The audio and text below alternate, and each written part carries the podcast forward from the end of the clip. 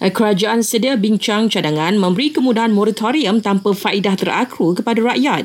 Ia bagi memudahkan pembayaran hutang isi rumah termasuk rumah dan kenderaan. Perdana Menteri Datuk Sismal Sabri Aku berkata, kerajaan memahami situasi yang dihadapi rakyat yang terkesan dengan pandemik COVID-19. InsyaAllah cadangan daripada yang berhormat tersebut kita akan bincang dengan uh, Menteri Keuangan. Ya, kita faham situasi yang dihadapi oleh rakyat. InsyaAllah kita akan cuba membantu sebaik-baiknya.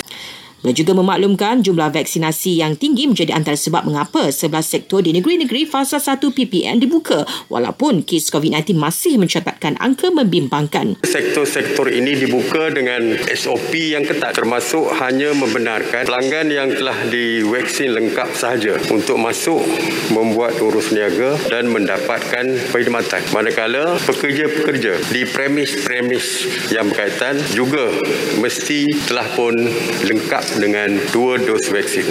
Sementara itu, penularan jangkitan COVID-19 di Lembah Kelang yang mula menunjukkan tren penurunan pastinya satu perkembangan positif. Namun tegas Menteri Kesihatan penting untuk beliau mengingatkan bahawa vaksinasi lengkap bukan alasan untuk kita leka dalam amalan kesihatan awam kendiri.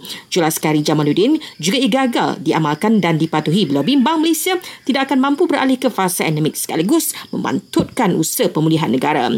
Perolehan Lembah Kelang ke fasa 2 PPN baru-baru ini menyaksikan penduduknya teruja melakukan pelbagai aktiviti sehingga ada dilapor melanggar SOP terutama penjarakan fizikal. Universiti Sultan Zainal Abidin menyasarkan kemasukan 70% daripada penuntutnya ke kampus secara fizikal bermula 15 Oktober.